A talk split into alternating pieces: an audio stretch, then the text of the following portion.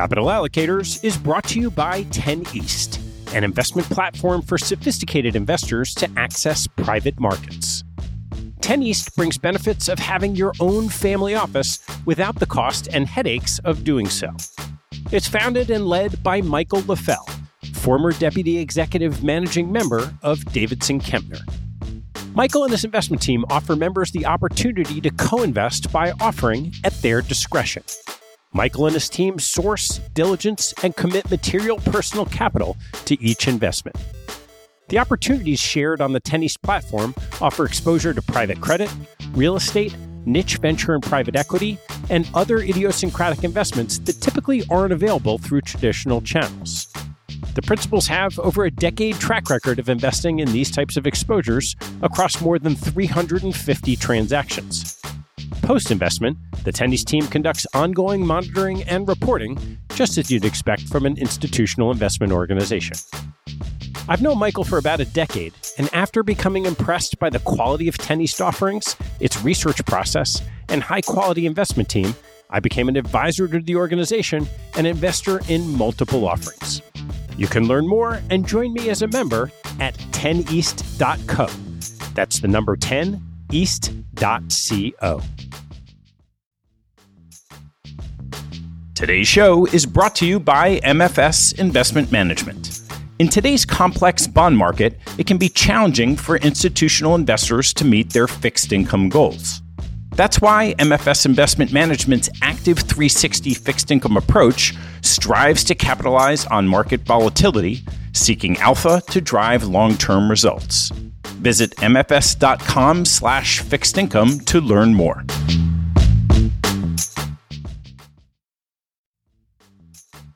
Today's show is sponsored by Stream by AlphaSense. Stream is a library of more than twenty thousand expert interviews conducted one-on-one by buy-side analysts with former executives, customers, competitors, and channel participants across industries.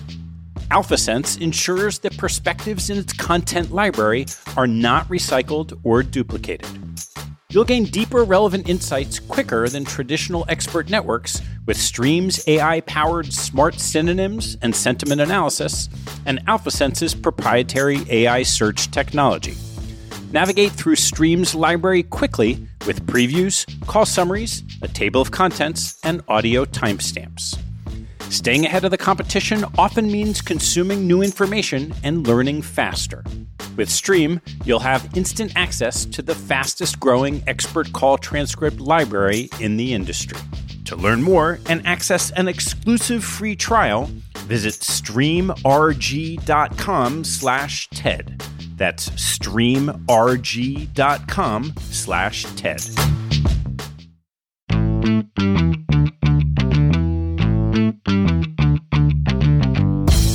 Hello, I'm Ted Seides, and this is Capital Allocators. This show is an open exploration of the people and process behind capital allocation. Through conversations with leaders in the money game, we learn how these holders of the keys to the kingdom allocate their time and their capital. You can keep up to date by visiting capital allocators podcast dot com. Ted Seides is the Managing Director of Hidden Brook Investments, L L C. All opinions expressed by Ted and podcast guests are solely their own opinions and do not reflect the opinion of Hidden Brook Investments. This podcast is for informational purposes only and should not be relied upon as a basis for investment decisions. Clients of Hidden Brook Investments may maintain positions in securities or managers discussed on this podcast. My guest on today's show is investment business luminary Charlie Ellis. After spending nearly a decade as an equity research analyst in the nineteen sixties, Charlie founded financial services consulting firm Greenwich Associates in nineteen seventy-two to help financial institutions understand what their clients think of them. Over fifty years, Charlie has worked hand-in-hand with nearly every major financial institution in the world. Charlie's stellar academic pedigree includes receiving his undergraduate degree at Yale, an M B A at Harvard, a P H D in financial economics at N Y U, and his C F A charter. He has taught at both Yale and Harvard's business schools and has served in a board capacity at each of his alma maters, Phillips Exeter Academy, Yale University, on the visiting committee at Harvard Business School, as an overseer at the Stern School of Business at N Y U, and serving as chairman of the C F A Institute. He also has worked on the boards of numerous other nonprofits and institutions. Charlie is a prolific writer, having published sixteen books on investing. His seminal treatise came in nineteen seventy-five, when he penned a Financial Analysts Journal article entitled The Loser's Game. The piece may have been the first proclamation that active managers as a whole will struggle to beat the market, and it came the year before Jack Bogle launched the first index fund. Charlie turned the article into a book called Winning the Loser's Game, which is now in its seventh edition. A quarter century after the first edition, Charlie became a director on Vanguard's board and served for eight years. His most recent book, The Index Revolution, Why Investors Should Join It Now, hit the bookshelves last year. Charlie is not just another preacher for index fund investing. He extols the virtue of indexing after having looked both broadly and deeply under the covers of some of the most successful active managers in the world.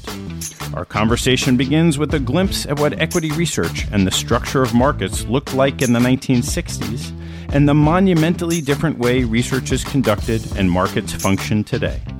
Charlie describes elegantly why indexing is a winner's game and why financial advice nevertheless still matters. We then walk through the very special and rare qualities of three of the most successful active managers over the last few decades: Vanguard, yes, that Vanguard, Capital Group, and Yale University. Charlie is a brilliant communicator and masterful storyteller. I hope you enjoyed the show as much as I enjoyed our conversation. And if you do, please subscribe to the podcast and maybe even write a review on iTunes. You'll help others discover the show, and I thank you for it. With that, my conversation with Charlie Ellis. Charlie, thanks for joining me. Glad to be here. Well, I'd like to start by thanking you. Not the usual way I start these podcasts, but in your case, uh, as you know, and now I'll share, there have been two acts of kindness that you bestowed on me uh, in my professional career that have really changed the trajectory of that career. I'm sorry, it's only two. There are many more lessons.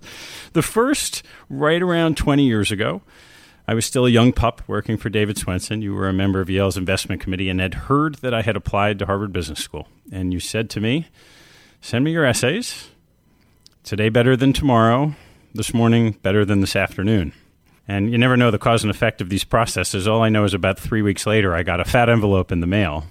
And so I know how I ascribed cause and effect. So that certainly changed uh, the trajectory of my life at that point in time. I'm very glad. Particularly glad that you did go, because I know David had some reservations in those days. He's he, modified his views since then. Yeah, uh, he did. He did. And then more recently, I had known that you really were the impetus for David writing his book and nudging him to do that, his seminal work, Pioneering Portfolio Management. And I had an idea to write a book and called you up, and you listened and said two things. You said, call Bill Falloon at Wiley, who became my publisher and was wonderful to work with.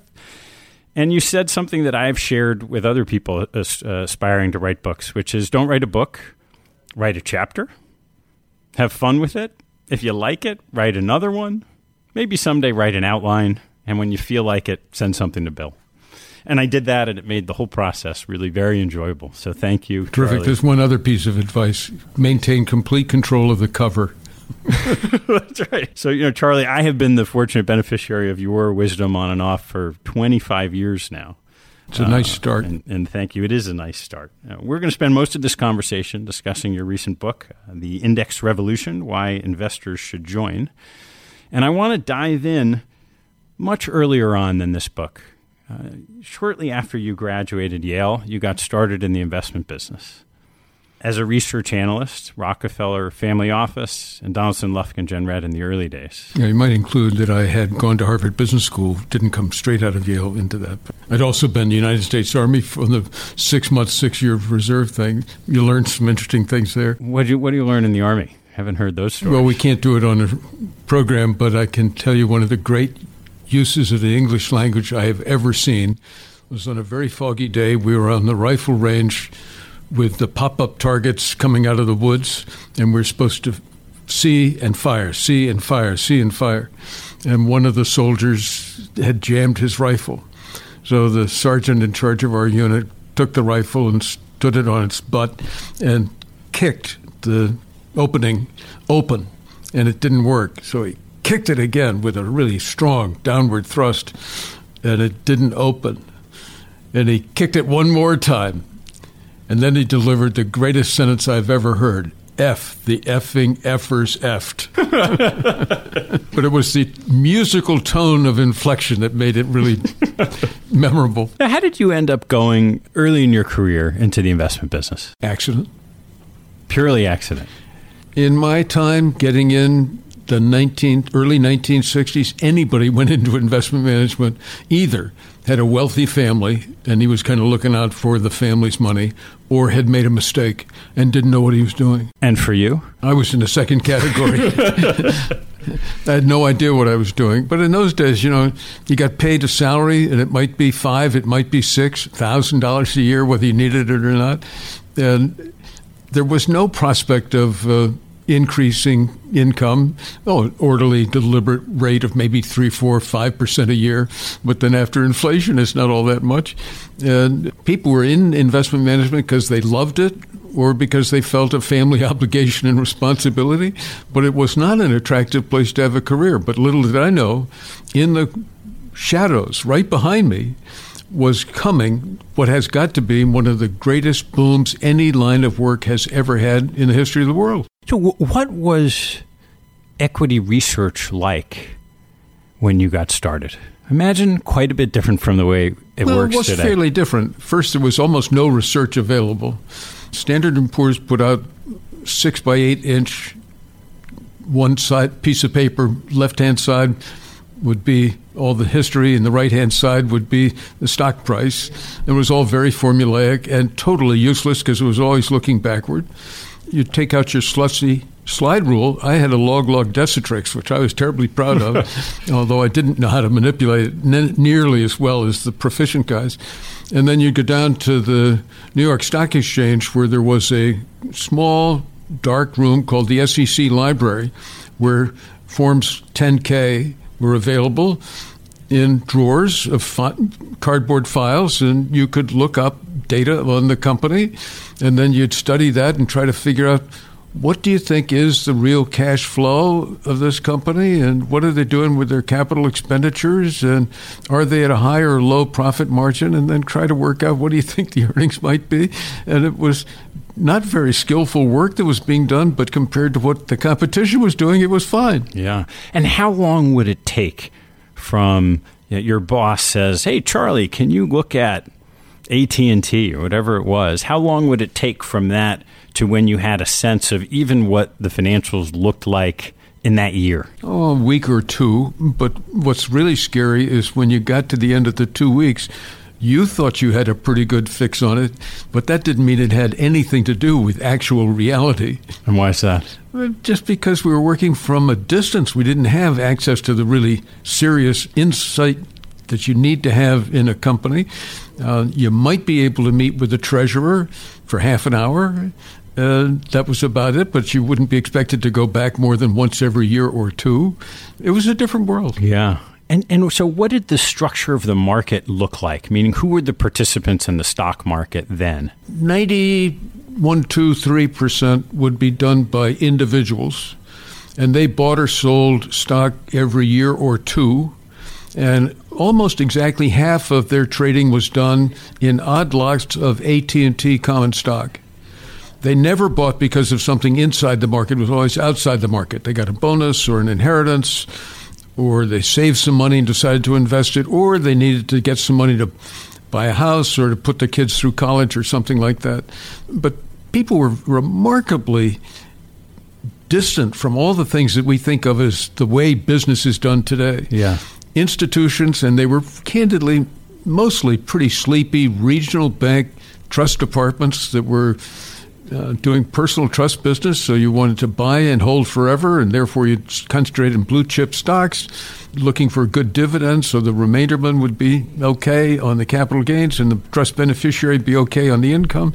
And you had an approved list that was passed down by the investment committee once every month to say which stocks you could operate in. That was it. You couldn't buy or sell anything else.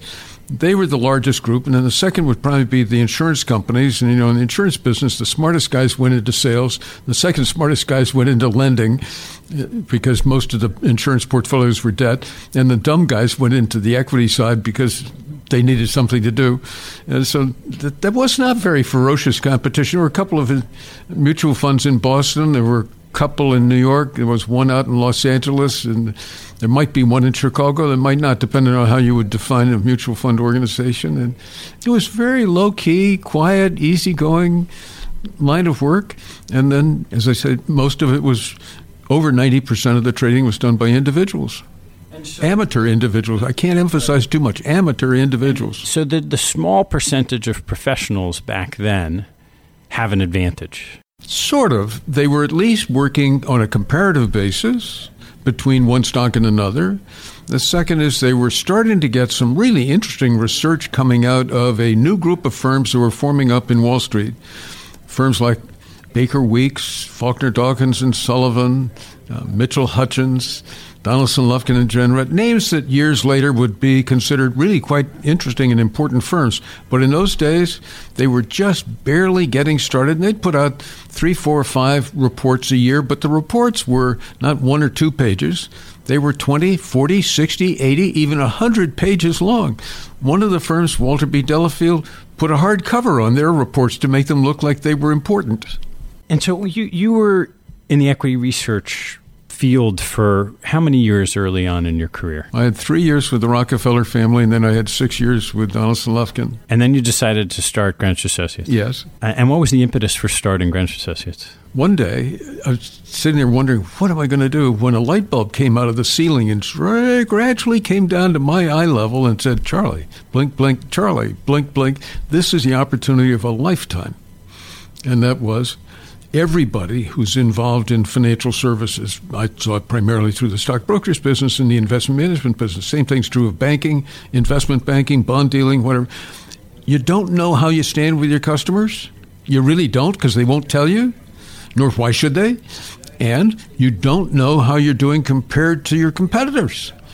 And you don't know who's getting better and who's fading, and you don't know who's doing a lot more of this or a lot more of that. And so you're basically blind man's buff. And I thought, you know, if anybody could figure out how to find out how each of the different firms is doing as the customers see it, that would be terrific. Well, take the institutional stock brokerage business. There are not a thousand major investing institutions. There might be five hundred. So could you get them to spend better part of an hour if you promised you would never reveal their name or individual identification, only groups of institutions? Could you get them to give you candid feedback by asking them some blunt, direct questions about all the firms they worked with? And if you put all of that from five hundred different interviews that might run forty-five minutes to an hour in length, you can cover an awful lot of ground if you've got that long to keep asking questions. If you could do that, put all those interviews into one computer, crank the computer, and then print it out, not by name of institution, but by name of stock brokerage firm. Who do you use? How many people say yes to this firm? How many say yes to this firm? How many is this? What rank do they have with you? And then let's evaluate their sales capabilities on six or seven different factors. Let's evaluate the research on ten or twelve different factors. Let's evaluate their trading capabilities on half a dozen different factors. And if you got that information, you really have something. If you could then combine that with somebody who knew the business and say, I know what that means in the context of firm number one, and I'm going to be meeting with firm number one management in another couple of days. I know what they need to know from this data because I've studied the data a lot. I'm going to write down in three, four, five pages what they need to know, and I'm going to take it to them, and I'm going to explain to them why they need to know this. And it's going to fit with their strategy. It's going to fit within their capabilities, and it's going to prioritize two, three, or four things that if they take action, it'll increase their business enough so they'll say, holy smokes, what a bargain this was. Let's do that again and again and again and again. And that's basically what it's all about. But there are, in the world as a whole, there are one hundred thirty-five professional or institutional markets. Some are only foreign exchange, some are only stock brokers, some are only investment banking, some are only investment management for equity, some are just for bonds, some are just for real estate. There, but there are one hundred thirty-five of them.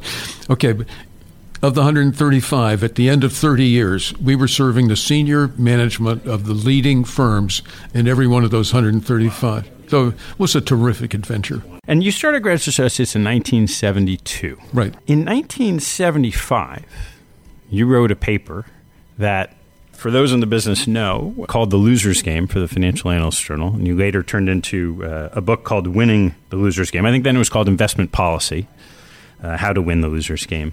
And you said effectively what we hear a lot today, that in a in a constrained market, that active managers as a group can't outperform. It's very difficult for them to do that, and they're playing a loser's game. Very difficult is the right way to say it. It's not that you can't. Yeah. So I, I'm I'm really curious about how in the seventies, when relative to today, we can look back and say, boy, this was inefficient. It took two weeks to even get information. It wasn't the right information. Somebody should have been able to be smarter, move faster. How did you get the insight as early as nineteen seventy-five, when ninety percent of the trading was, was occurring through individuals, that still that these professionals as a group couldn't beat the market? You have to understand what I, I was in this unbelievably lucky situation. I was consulting and working with investment management firms on how they could build their business. So I really get to know people quite well when you're working to help them get better and better at what they want to do. And working very closely with not five or twenty-five or fifty, but actually probably fair to say better part of one hundred different firms, you realize they're all really smart guys, and they're all really working hard, and they all think they've got a competitive advantage, but they're all competing with each other. And the competition is also really smart and working very hard and got lots of interesting ideas how they could do better. And they're all trying to do better and better and better. So that's the first step. And the second is, if you record over time systematically who are the best firms as judged by their clients, institutions like pension funds, if you're doing that and you get to know the firms that are the ten best, and you come back five years later and half of the ten best are no longer in the ten best, and you come back five years later and four of the five that were still there are not there now, you realize there's something really serious going on here. And now take a look. What is it? It's not that they're not hardworking.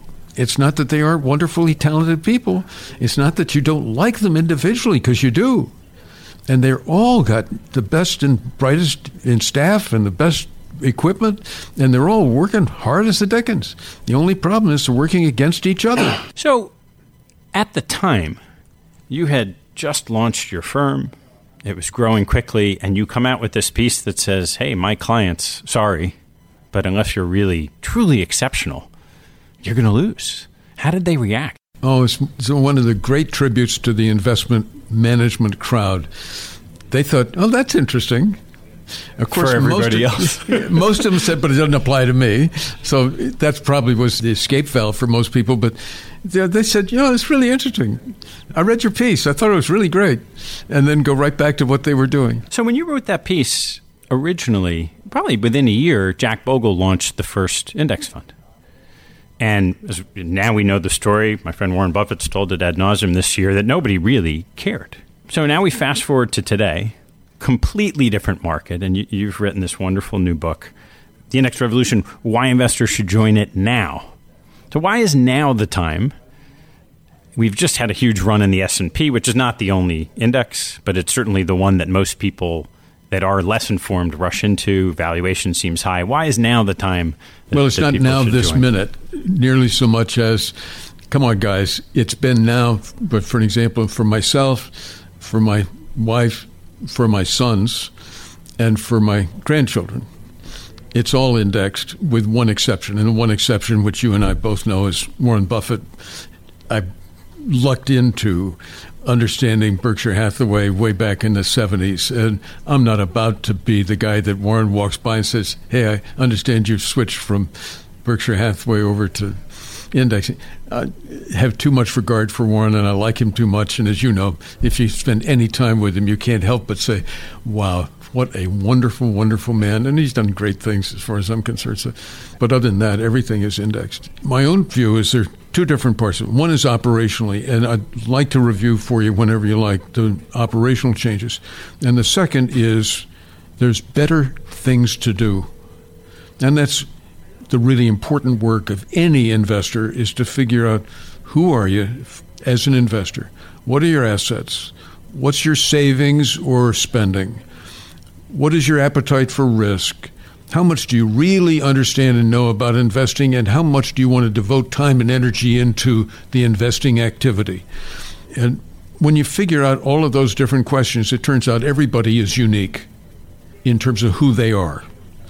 And what I like very much to emphasize for everybody I get a chance to talk with is, if you could set aside the operational questions, how to do quote-unquote better than the market, and concentrate all of your imagination and your thoughtfulness and your brain power on trying to figure out for sure who are you and what kind of investing would be better for you, you'd be way ahead, way ahead for sure. And if you take any time away from that policy formation effort to work on the tactics or the details of operations, you're probably making a misallocation of your critical skill, which is your ability to define who you are and where you should be going. And I like to use the analogy, my my father-in-law was one of the great pilots of the United States Navy. He set a world record that'll never be touched because they don't let pilots fly as much as he flew, and he flew well into his rank as an admiral. He was one of the great pilots. He was the bald eagle, that is the longest-serving active-duty flyer in the entire Navy. He also set a record for the most dangerous thing I can imagine, which is landing an F four, which is a heavy fighter-bomber that's going at one hell of a great speed when it lands, hits the deck. And sea swells do happen. Small errors do happen, and wind currents are out there and stuff. He said landing one of those aircraft at top speed, four hundred miles an hour, and you either catch the wire or you don't. That's got to be scary, scary stuff. To do that at sea is even more scary. To do it at sea at night, ultimate scare. And Admiral Koch did that. Set a world record. It'll never be touched. Now, he and I have one thing in common, only one thing, or well, we both fly a lot. One thing we have in common is we have perfect record. He gets into the pilot's seat, and he's one of the great pilots of all time. Perfect record. I get to the airport an hour before flight time. I go to the kiosk and get my ticket. I go to the gate. When they call us, we go to my assigned seat. I buckle my seatbelt, and I behave myself. So all the operational stuff is taken care of by the pilot up front. Well, and perfect, I know... Perfect record of sitting in your seat and yeah, putting on the right. seatbelt. Absolutely. And I know the guys up front have been trained, trained, trained, trained, trained, trained. They're in link trainers when they're not flying actively, and they're really good at what they do. I'm still responsible for deciding, am I going to Chicago or Los Angeles or London? And that's the most important thing I can do, is to decide where the dickens am I going. Yeah. And I think the same thing is true for investors. If they would be completely truthful with themselves, then they may need help from an investor advisor to help them figure out who they really are and what kind of an investment program would be best for them and that they could stay with, because every investment program looks wrong sometime. Either it's too bold and the market's going down, or it's, uh, you know... Not scared, not bold enough, and the market's going up, whatever it is. There's a time when you will think, I don't know, that's right. You'll usually be the wrong time to reconsider. So find a, a flight path that you'll stay with, or a destination that you really agree on, and then let the other guys who are expert at the operations take it on. Charlie, let's talk a little bit about the mechanics, as you said, the operations of the market, and what's different today from what it was in the past that's leading you to so strongly believe that indexing is the right way to go. Well, a one-word summary is everything. uh, the second would be that we've changed the fee structure. So fees were really quite small. Citigroup, for an example, charged ten basis points. Morgan Guaranty Trust Company charged less. Fees were really small. Now fees are either fifty basis points or one hundred basis points, depending on what type of portfolio you're looking for, for long only. And if you go to hedge funds, you're talking about two and twenty, and it, it mounts up, and then you go to private equity, it's even more. And then you find out, oh my gosh, I didn't realize that was part of the fee structure. All those costs are in there too. So first, fees have been substantially increased, which made a lot of sense when the market to investors, when the market was doing ten, twelve, fourteen percent returns year after year after year. But most people didn't realize that was mostly the revision from super high interest rates that Paul Volcker had insisted on to break the back of inflation with inflationary expectations locked in. That was a beautiful piece of public service he did. But when you get fourteen percent on ten-year treasuries, you know you're talking about a very unusual interest rate. Bring that down to less than two percent. You change bond prices a lot, and sure enough, stock prices too. So most of that bull market was the reversion of the seventy-three four market crash to bring it way, way back up. So number one, fees are really different. Number two, the operational characteristics are really different. Mike Bloomberg didn't exist. Now we've got two hundred fifty thousand of his machines out everywhere. Everybody's got the internet. That wasn't even thought of. Everybody's got computing power, the likes of which we never dreamed of.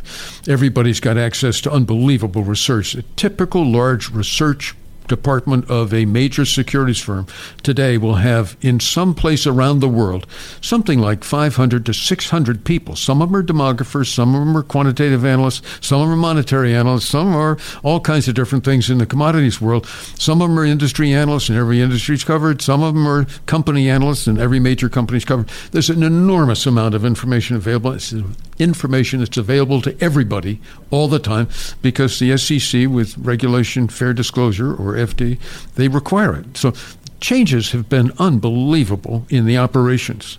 And then the third thing is change in who's in the marketplace. Used to be nine percent was institutional, and now it's ninety-nine percent. So every time you buy or sell, you're buying or selling from somebody else just as smart as you are, just as tight-fisted, just as well-organized, just as computerized, and just as fully informed as you are. How are you going to be able to beat the market by enough to recover your fees and costs? Today, it's much, much, much harder, much, much, much harder. And I'm pretty close to saying, with certain carefully identified exceptions, you not only is it very difficult, you won't and you almost can't outperform the market after two big things. And it doesn't look big when you say it, only one percent. But if you say, no, wait a minute, seven percent rate of return, which is what the consensus on the market rate of return looks to be. one percent fee plus one percent to two percent costs of transactions, leaving out taxes entirely. That's really hard because if you got to get one plus one and a half, you're talking about on a seven percent base, you're talking about a third better rate of return. Then there's nobody in the investment world today that would say, I'm going to beat my competition by a third year after year after year after year. And then, of course, the hard nose is if you said, let's take the last ten years, and everybody who started ten years ago gets counted. The guys that died, they get counted. The guys that dropped out, they get counted. The wounded and maimed who got merged into something else, they get counted. If you do that, in the United States, the last ten years, eighty-four percent of actively managed mutual funds underperformed the market they chose to beat. And then just for interest, you see the same information for the U K. There it's eighty-seven percent underperformed. Yeah. Now, I do think that's pretty bad when you have eighty, eighty-five percent of professional managers falling short of their chosen benchmark. That's a metric of how tough it must be out there because, you know, it's going to be eighty-five percent of the fifteen percent left won't make it the next ten years. So it's not as though that one out of seven makes it and the rest don't. It's one out of seven is still in the game and the rest aren't. So I want to take that lens and apply it to some of your thoughts on active investing. And the reason is that as opposed to some of the other luminaries that are talking about the difference between active and passive. Jack Bogle, even Warren Buffett, to some extent Dave Swenson, depending on what he's talking about, you have seen very deep and broadly inside some of the best active managers in the world over decades. And I would like to touch on three different ones and we'll walk you through. Those are Vanguard, Capital Group, and Yale University. And they're very different, but Van, let's start with Vanguard. So Vanguard is known as the low-cost provider of, of investment management services, three trillion dollars in assets. What a lot of people don't know is one trillion dollars is actively managed. That's correct. And the reason they have been able to outperform yeah. is twofold. Number one, and I've watched lots of different organizations put together their search team that's going to find who are the very best managers and when are they the best and when are they starting to fade and that sort of thing. They are really good at that. And I've, you know, I've had the privilege of working with major funds in Singapore, in Australia, New Zealand, Canada, the U K, Germany.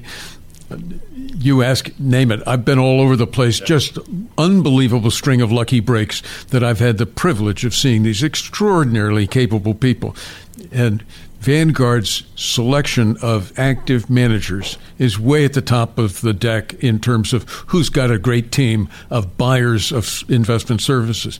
But even if you study them carefully, you'll see that there are only a couple of years in which they clearly did better. Fine.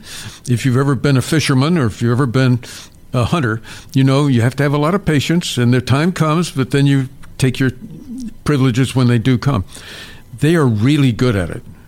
But the real secret to success for Vanguard is that they've negotiated low fees on behalf of their investor clients, so they pass them on. And the low fees really, really matter. So is there something to their process of picking managers that you've spent time on that would that you could share of why you think they've been so good at selecting the active managers? Well, they've got a team of people that work at this all day, every day.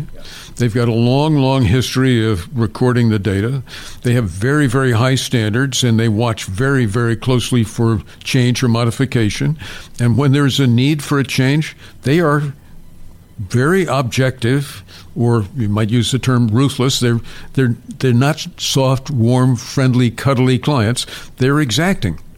And if you didn't do the job the way you said you were going to do it, you will be terminated. And that's explained way up front. Everybody knows it all along, but every once in a while it does happen. Uh, and so they have been, in my view, just terrific. But the world keeps changing, and it keeps getting harder and harder. And I personally think the hardest job that I know of in investment management is to be the new guy who's taken on the responsibility on behalf of Vanguard to select active managers that you will now deploy funds with. That is going to be a terribly difficult job. So let's turn to Capital Group. You wrote a book called Capital, which was really the first deep inside look into uh, an extraordinary organization that, that has been in the mutual fund business and uh, with a long record of adding value. What was it about Capital that you saw that allowed them to succeed over the years? Oh, boy, there are quite a large number of different things. One was leadership. Another was compensation. Another was recruiting and selection of individual people. Another was nurturing and guiding people in their professional careers within the Capital organization so they were always at their highest and best use.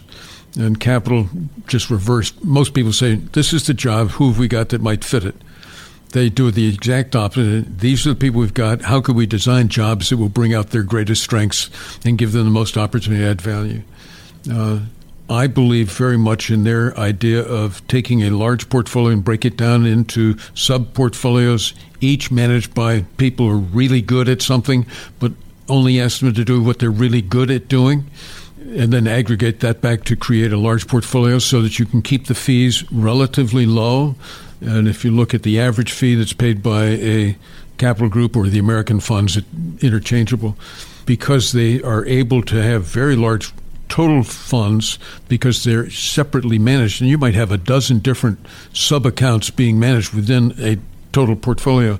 They're able to bring very high-grade talent to bear at a very low cost relative to the competition, and that gives them a big advantage. Their devotion to research and the originality of thinking is very important to Capital as an organization. In particular, their average holding is much longer than most other mutual funds, so they look at companies in the five to ten year range rather than the six to twelve month range. And that gives you a completely different frame of reference. And of course, when you're meeting with companies, they know you're a different kind of an investor and different kind of thinker. But it's really hard to be smarter than the other guys in the very short run. It's not that hard.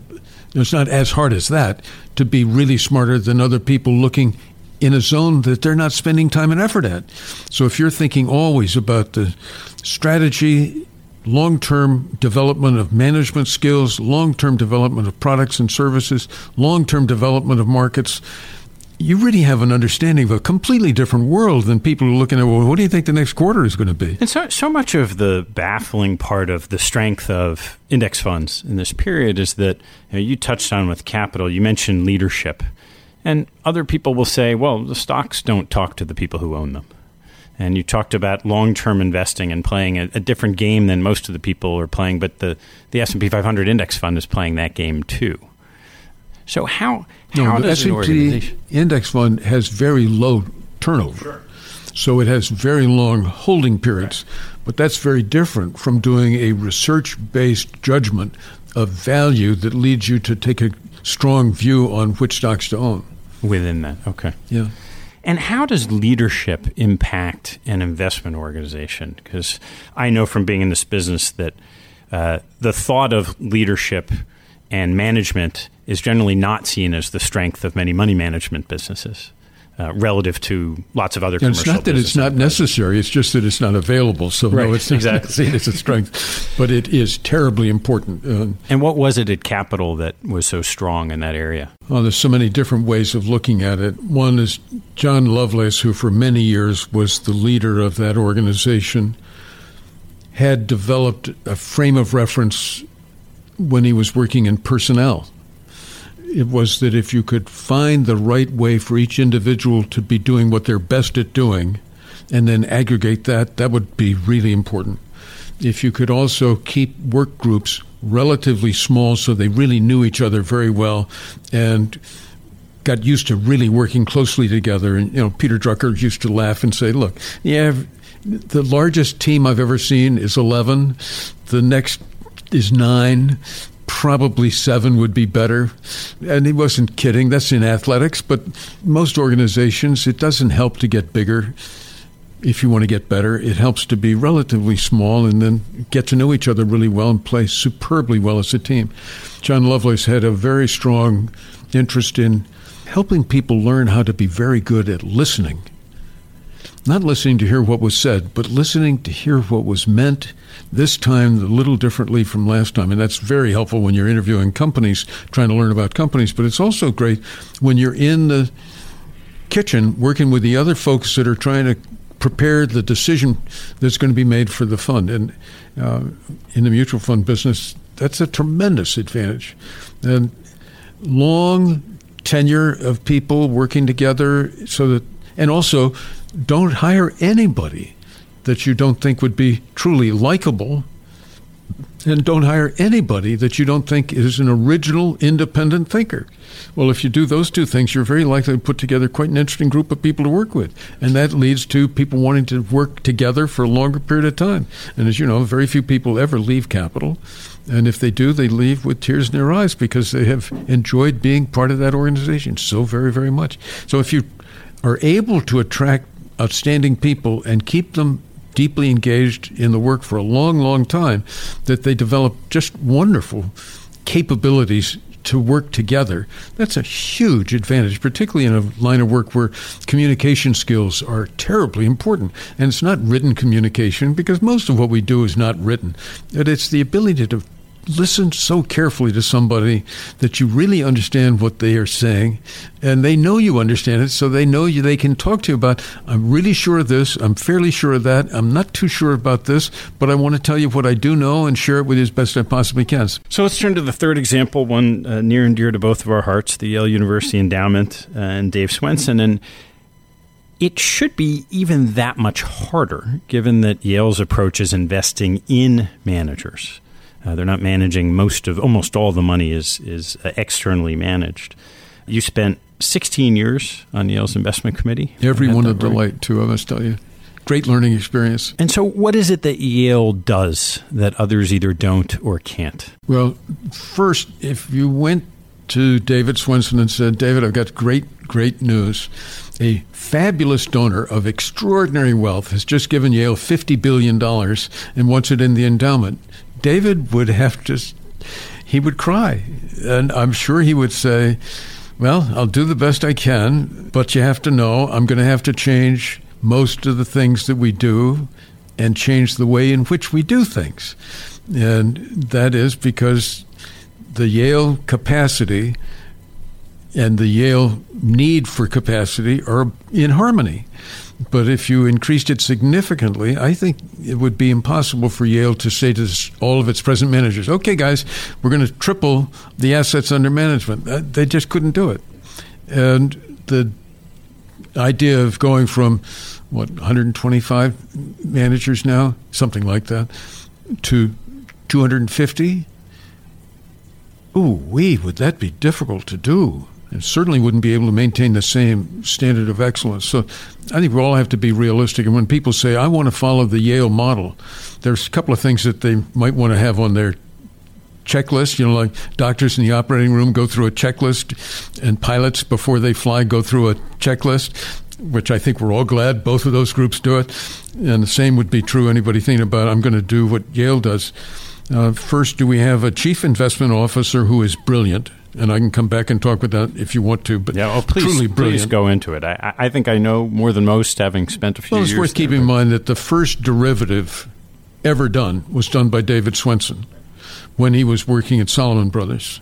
It was an interest rate swap between I B M and the World Bank.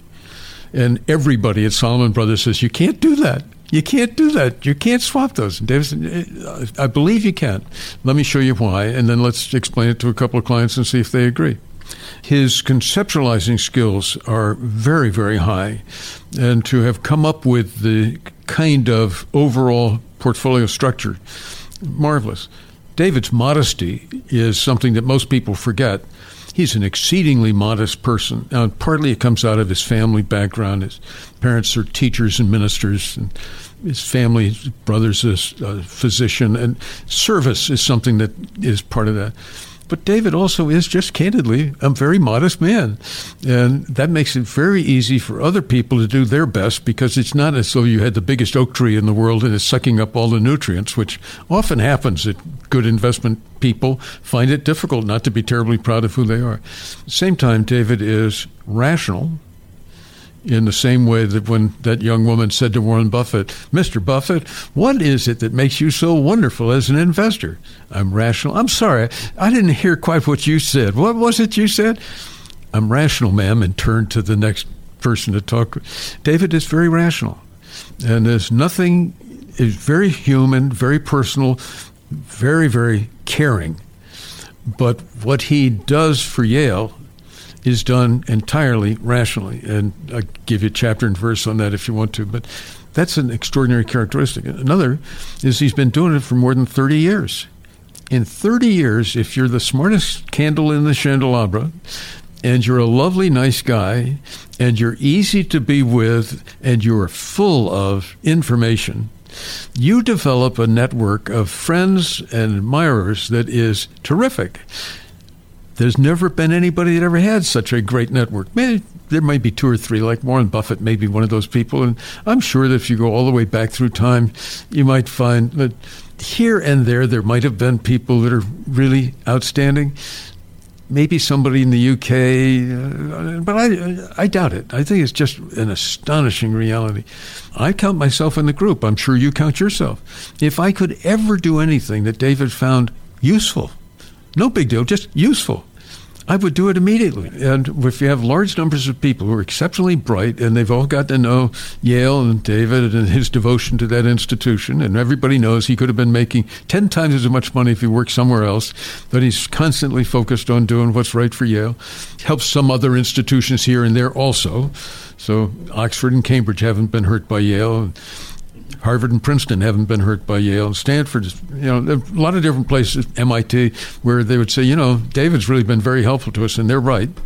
You take all the different comparative advantages that Yale has in David Swenson as their chief investment officer, and it's virtually impossible to replicate. And you say, well, okay, what else? Well, Yale is a wonderful institution, and it's doing great work for the world as a whole, but most obviously for Americans. Lots of kids go. It's graduate students, undergraduates, law school, medical school, divinity school, whatever, and they all know that one of the reasons they're able to go is because the Yale investment program has been so good that, you know, look back over time. When David first arrived, they had one billion dollars, and now they got roughly twenty-five times that, and they've spewed money out to the university year after year. It's been more than a billion a year. After year. And it's just astonishing yeah. how much has been, and that allows the university to do the mission-centered things that it really wants to do, which, of course, is why David does what he does. But, you know, it's a marvelous combination of different characteristics. You know, Charlie, I want to throw one more characteristic on that, which you have been intimately involved with, which is the governance structure. And I'll tell a little story that Peter Bernstein, the late wonderful Peter Bernstein, used to tell about the Yale endowment, which is if you looked at Yale's U S equity portfolio, long-only domestic equity, used to be much more important than it is today. From nineteen ninety-four to nineteen ninety-nine, that five-year period, Yale's U S equity managers that they hired underperformed the market by forty percentage points cumulatively, eight percent per year for five years. Not a single manager was fired. David wasn't fired.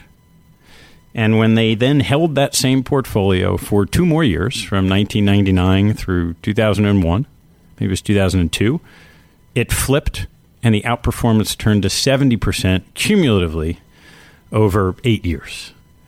That has a lot to do with certain biases that Yale had in small cap and value and concentration, very different from the market characteristics. But what does it take for a governance board to stand firm through an incredible amount of relative performance pain? There is probably no active manager in the world who could underperform by eight percentage points a year for five years and stay in business. How is it, you having sat there, that Yale was able to do that within a subset well, of the portfolio? Well, keep in mind, it was a diversified portfolio. Some other parts were of the engine were doing really, really well. That's right. That helps. But the main things, and I think these are lessons that can be borrowed by anybody and used at any time. First, the investment committee, very carefully chosen to be people who, number one, play well with others. Key characteristic is they listen well, not for their opening, but for an understanding of the other person's real point. That's so valuable. Uh, second thing is the depth of homework that you're required to do. I found when I was on that committee, I had to set aside an entire day, and I don't mean a nine to five day. I mean from eight in the morning till eight at night or nine at night, studying the documents so that I would be adequately prepared so I wouldn't embarrass myself when I went into the meeting. So, you know, that's a very unusual characteristic. Two parts. One is, imagine how much homework was done by the guys who prepared the documents, and they do that four times a year, and then how much time was put in by every member of the committee. So they all of us scared each other into being fully prepared. So I'm sure that if you talk to everyone else who served on David's committee, they would all agree. I never worked so hard for anything in my life. I thought it was an honor when I was asked, and boy, did I misunderestimate that one. And then the rigor of the homework, the rigor of the preparation, and then once a year, there's a bring every possible question, complaint, doubt, skepticism, wonderment, whatever you've got in the way of any question, bring it to us a month or more before the meeting, because we want to completely examine everything to our satisfaction and to yours on every question that's raised. Because once a year, we have a soup to nuts, tear it all apart, look at every single assumption. Does it all really, really, really make sense exactly the way it is? Or should we make some minor or mid-sized or even large changes? you know, we all prepare pretty well for Christmas because we know Christmas is on the twenty-fifth. And we all know that you have to get presents for certain members of your family. So you start doing that in April or May the year before, if you get lucky. Certainly by September, you're starting to pay attention. And by the end of October, you're really getting focused on it. Uh, and we all know where we're going to be, which year is with this parent, which year is that parent. And we all know what we're going to have for food. And we all know whether we open the presents and the stockings, do we open them at the same time or before breakfast or after breakfast or before lunch or after lunch, or do we do tree first or the stockings first? You know, we figured it all out. The same kind of a thing with regard to that once a year review. Everybody knows this is going to be a rigorous, soup to nuts, complete examination. For God's sake, try to come up with a really good question, because if you don't, you'll wonder why you didn't contribute. And if you do, and others do, that day turns out to be enormously productive, including what almost always happened is we agreed no basic changes. But we've reaffirmed the strategy, the policies, and the practices in that day, and that's understood to be the only day we're going to do that. Now, of course, David could later raise the question, but he never did in the sixteen years that I was there, never did. And we had really tough questions during that one day, and it was all done. And it was done so well that everybody was secure. This is the way we're going to do it. And knowing that in advance is enormously helpful, because it is a thunderstorm of work and effort going into it. But it is so valuable, and it's the f- critical characteristic of good governance is to do a complete discussion, review, examination, kick the tires, make the decisions. Have you got it exactly right, or could their modification be a good idea? And as you probably know, this last year they had minor modification, and they thought that was terribly exciting and important. It was just a minor modification. Yeah, but it was a really rigorously determined modification. So that's a crucial part of good governance.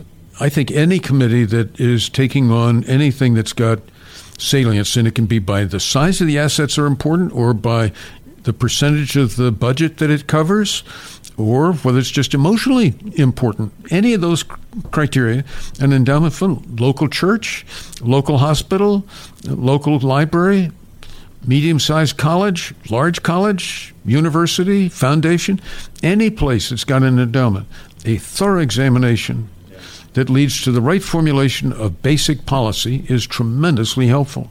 And then, of course, I would say, and probably most of us should implement using index funds. And we've you started touching on how people should really pay attention to their own needs, their own risk tolerance. We uh, are all their own unique. Implementation. Every single one of us, when you go through just a few calibrations, what are your assets? What's your saving or spending net? What's your time horizon? What are future sources if you need them? What other sources are around you? So university has money coming in from N I H and grants, has money coming in from tuition, which in Yale's case is a really small fraction of the total, but it's there.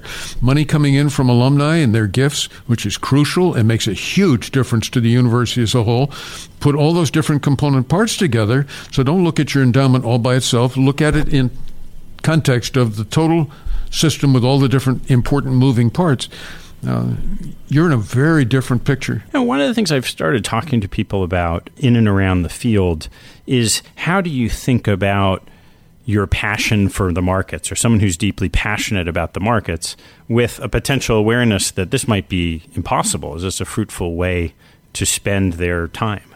How do you advise people, maybe early career, mid-career, doesn't really matter, of someone who says, well, but I, I love the markets and I love learning about businesses and everything about researching or investing in stocks, and yet it's a loser's game. What should I do? It depends on who they are. You know, there are people that would say, oh, I'd like to be an entrepreneur. You were an entrepreneur when you started Greenwich Associates. I'd like to get some advice from you. What would you advise me about being an entrepreneur? My answer is always the same.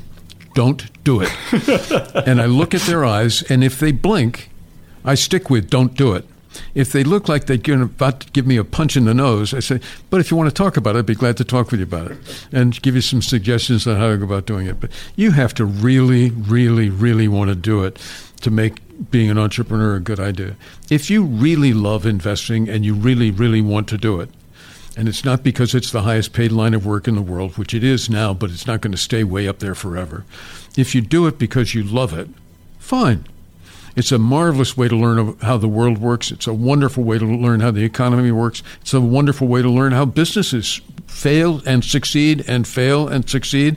And it, it's a great way to find out who you are and what you're good at. So it's not all that bad a line of work. Even if it didn't pay well, it'd be a terrific way to learn a lot about yourself and about the world you might be going into. So somebody really wants to do it, fine. But if somebody's doing it because they think it's an easy way to make a buck, they're crazy. And they're not the right kinds of people to be doing that kind of work. People who go into the investment management line of work who really are going to be needed for long, long time are the people who go in to help other people, whether they're institutions or individuals, figure out what's the right way to define the problem so that you can then decide what's the right kind of investment program would work for you. And that kind of advising is going to be needed as long as we've got human beings who are at work, and committees are just more complex versions of human beings. So that's a line of work that's going to be tremendously needed and huge opportunity to add value. That's very helpful. I want to go into some of my typical uh, closing questions, but before that, I want to read something back to you that you said. Uh, one of your post-Greenwich Associates endeavors was something called the Partners of sixty-three, your graduating year at Harvard Business School, and you and your classmates put together a compendium called If I Knew Then, a series of stories, lessons about careers, finance, and life. And I took one of uh, one of yours. It was about marriage and family. It was the very first one posted on the Partners of sixty-three website. And you said the following: make family life your first priority. Marry someone you admire and are always learning from, who admires and learns from you. Help each other grow and share values, plans, experience, laughs, and time together. You're almost welling up as I'm saying this. Those words are easy to say. They're very hard to live and act for many, many people. And I'd love you to reflect on that a little bit. Well, I'm in that very happy position. I'm married to Linda Lorimer, and those who know Linda would know that she is one of the most extraordinary people they've ever met. And then she said, you mean among women? I said, no, among people, and among women, very definitely. And she is fun to be with. She is exciting to know. And to watch what she's doing is always a big lift, even when it's some little something like playing with our dog Chester. Her way of making Chester feel great about life is different. Uh, her way of raising children is different. Her way of friendship is different and treasured by her friends. Her way of dealing with difficult, complex, mean, nasty problems is different and skillful and beneficial. And so any organization that has Linda as part of that organization has a great good feeling about it. And I'd rather talk with her than anybody I can imagine. And if I have a really complicated question, I try to think, what would Linda think I should do? And then if I can't figure it out myself, I might very well raise it with her. So Charlie, what is your favorite thing to do that is a complete waste of time? You tipped me off that you were going to ask me that. I did. And I confess to you, I can't answer the question. I basically don't do anything that's not, in my own best estimate, fairly productive. I mean, you laugh, you'd say, well, what do you mean? Uh, well, first of all, I'm not a great athlete, so I don't go out and use up a lot. I don't play golf. I do like to exercise, so I've got a machine down in the basement, and I do that every chance I get. I used to play tennis with Linda quite a lot, but I've got a detached retina, so I don't have depth perception, so I send the ball in all kinds of funny directions, and that takes some of the fun out of that game. I love skiing, and if you gave me a chance, I'd go skiing, uh, so maybe that's the best answer. And I do enjoy sailing, and it's silly, but I've gotten into, I like hiking, long-distance hiking. Uh, we went to New Zealand, and went hiking on one the Routhburn, which is one of the really tough trails, and it's up and down and up and down and up and down and up and down, micro, macro, and in between, and it's eight miles a day, three days in a row, and that was great fun. We had a wonderful time. Uh, but basically, I really am in that happiest of all positions, and Confucius put it just right. He said, if you find work you love to do, you'll never work again. And I quit working at thirty. I haven't done anything that I don't really enjoy doing. But my friends would all say, that's ridiculous. You work all the time. I'm playing all the time. I just have too much fun doing the things that I'm doing, Ted. Honestly, I just really enjoy it. And I put in a long day. I'm up at five thirty or six every morning and going to and quit time is sometime between ten thirty and eleven thirty. And Saturday is a real day. I don't put in quite a full day, but pretty close. And Sunday from noon on is another. And it is just too damn much fun. If you ask me, well, Uh, how do you feel about dying? Are you afraid? No, I'm not afraid of dying, but I'm sure as hell be miffed if I missed a chance to do a few more things. Charlie, what was your favorite sports moment, either as a participant or, in your case, perhaps as an observer? Well, again, you tipped me off on that, so I'm going to give you a straight answer. Best experience I ever had in any sport was playing ping pong with my son, who was gradually growing taller and taller and taller. At first he was ten, then he was eleven, then he was twelve, and then he was thirteen. And I promised him that I would never not play seriously. And so we played seriously, and we went from overwhelming defeat on his side to beaten badly, to beaten, to beaten but not by much. And then one night, Chad won. And I've never seen anything quite like the look of astonishment on his face. And the silence was amazing. And then he put his paddle down, raised both hands over his head and said, I beat him, I beat him, I beat him. That's got to be my favorite all fabulous, time. Fabulous. I'll give you another one that was Please. Just terrific. Friends of mine and I went skiing in the Selkirk or Bugaboo Mountains of Canada. And these are mountains that actually their base is below sea level. Geology is interesting that way. So that the snow, which comes piling out of the north, is powder snow like you've never seen. And the powder will be up to your waist or higher. And a group of adults, eight people to a helicopter, you've just been dropped off at the top of a mountain. And the way down is not marked, but one of the guides will go first because they know where the dangerous snow is and know how to stay out of the danger areas. And to do one hundred linked parallel turns in powder snow all the way down the mountain, it's got to be one of the greatest experiences I've ever had. Fabulous. I have two more for you. What do you know now that you wish you knew ten years ago? That's easy. I made a horrible mistake of believing that a classmate from college was really smart, which was accurate, and be a great guy to do some venture investing with. And I trusted him, and that was a big mistake. Wow. Sorry to hear that. Me too. And what was it? So what was the lesson other than trust? Had you not done your homework after I had watching not done all a, of these incredible professionals no, doing I, all their homework? It's such a boneheaded mistake. First of all, I know that you should do your homework. And really do your homework. I didn't begin to do the homework I should have done. I didn't even check on the internet. I mean, you know, ridiculous. And I didn't ask people what your experience has been. And I could easily have done so.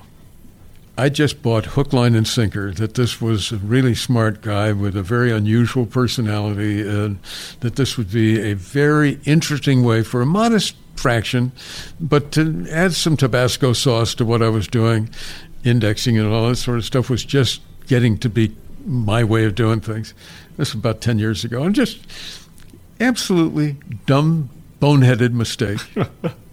Oh, it is amazing how somehow the most knowledgeable people about investing with full careers and exposure to the greatest organizations still somehow make some of human, so you are a human being who makes human errors in investing. Oh, yeah. Oh, yeah.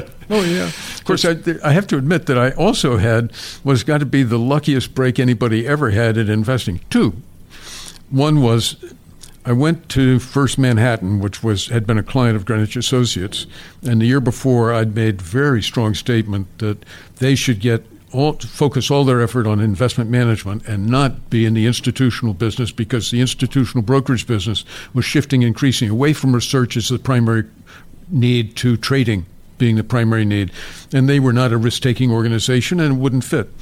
And as I got off the elevator, Sandy Gottesman, who's the chairman of Berkshire Hathaway for many, many years, and the guy that stands and says, thank you, Warren, which is what closes us to the annual meeting, Sandy was waiting for me at the elevator and said, "We're going up to my club for lunch." As we got in the elevator, he said, uh, "Just want you to know, we're not going to take your service because I figured out you were right last year. We shouldn't be in the stock brokerage business.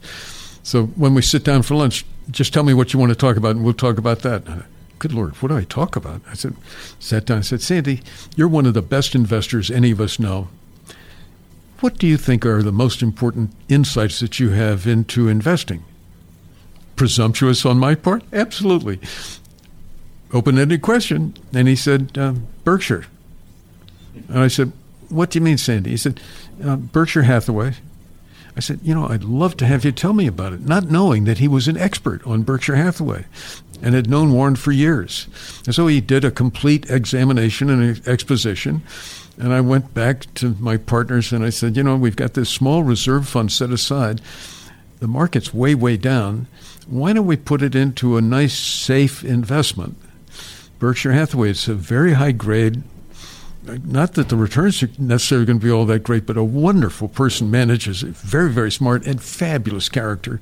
And I've just had a wonderful discussion leading, learning all about it. And do you remember when you made your first purchase of Berkshire Hathaway? Not exactly, but I I know what the price was. And it was closer to five hundred dollars than anything else. And, and know, that's of the original shares. Yeah, are, I mean, who knows what today. Unbelievable.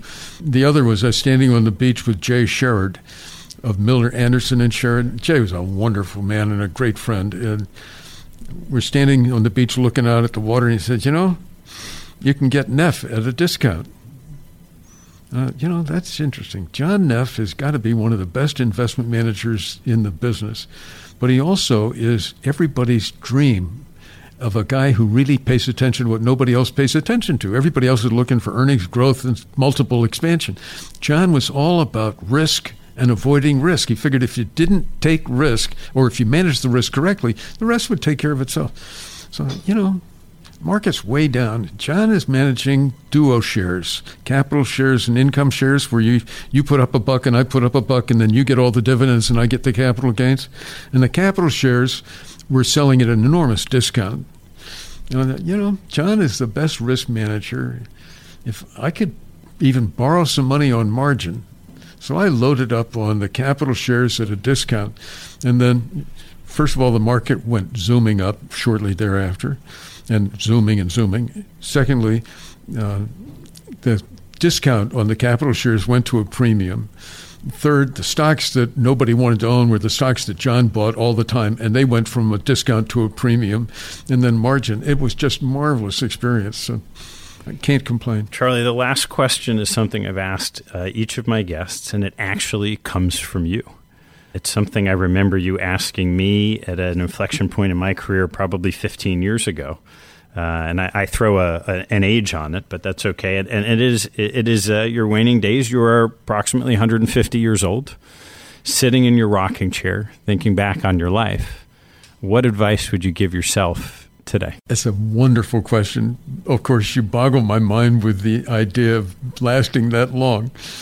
I think my answer would be, do what you did before all over again because you enjoyed it so very, very much. I've had more friendships than anybody I know. I've been deeply involved in one of the great industry changes, industries of all time, during its most transformational change period. I've had the privilege of teaching at Harvard and at Yale and at Princeton. Now, a little exaggeration because it's the C F A in-service program right at Princeton, but it was kind of fun. Known people all over the world who are deeply into the investment management and the best best practitioners over and over and over again. Married to an extraordinarily wonderful woman. I like my kids a lot. Uh, they're not kids anymore. They're in their fifties, but uh, what wonderful people. And to be in America and to be an American, I think, are two unbelievable privileges. And I know lots of us, and I'm included in that, are very concerned about what's going on right now. But the great strengths of America as a place to live, place to work, a place to do whatever you can in public service, unbelievable privilege. And I'd be thrilled if I could do it all over again. Charlie, thank you so much for the time. This has been just another enjoyable voyage into your mind. Well, it's always great fun being with you, Ted. Thanks very, very much. Thanks for listening to this episode. I hope you found a nugget or two to take away and apply in your investing and your life. If you've liked what you've heard, please rate a review on iTunes or Google Play to help others find out about the show. Have a good one, and see you next time.